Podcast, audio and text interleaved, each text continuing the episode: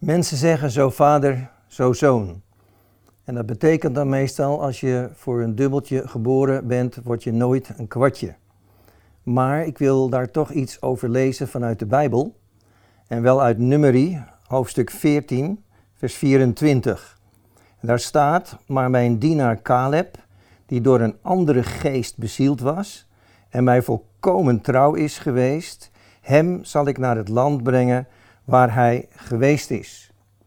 Sommige kinderen groeien op in een armzalige omgeving, anderen worden geboren in een rijke omgeving.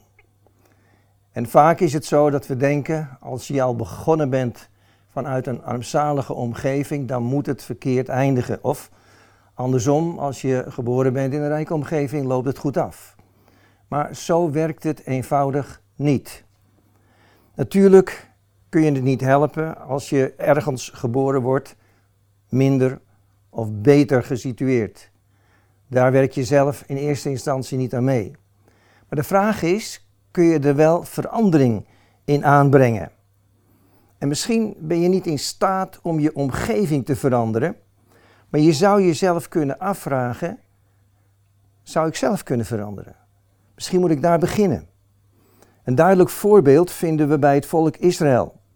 Als het volk God verlaat, worden ze onderdeel van een wereld van afgoden.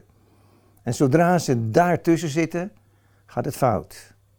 Maar als ze dan weer kiezen voor de juiste God, dan zie je dat hun leven weer voorspoedig gaat.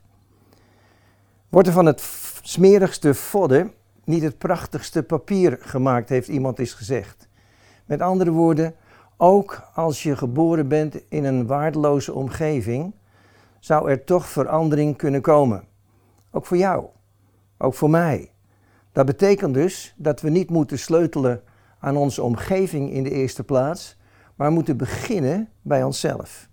En als we de moed hebben naar onszelf te kijken en te verwachten dat er dingen kunnen veranderen in ons leven, dan is dat van grote belangrijkheid.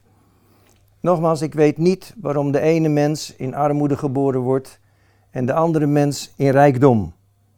Maar er is wel een oplossing volgens de Bijbel te vinden.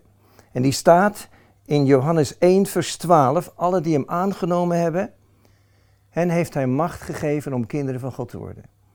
En op het moment dat je een kind van God wilt worden, verandert je hele situatie. Dat is ook wat ik jou toewens: een veranderde situatie.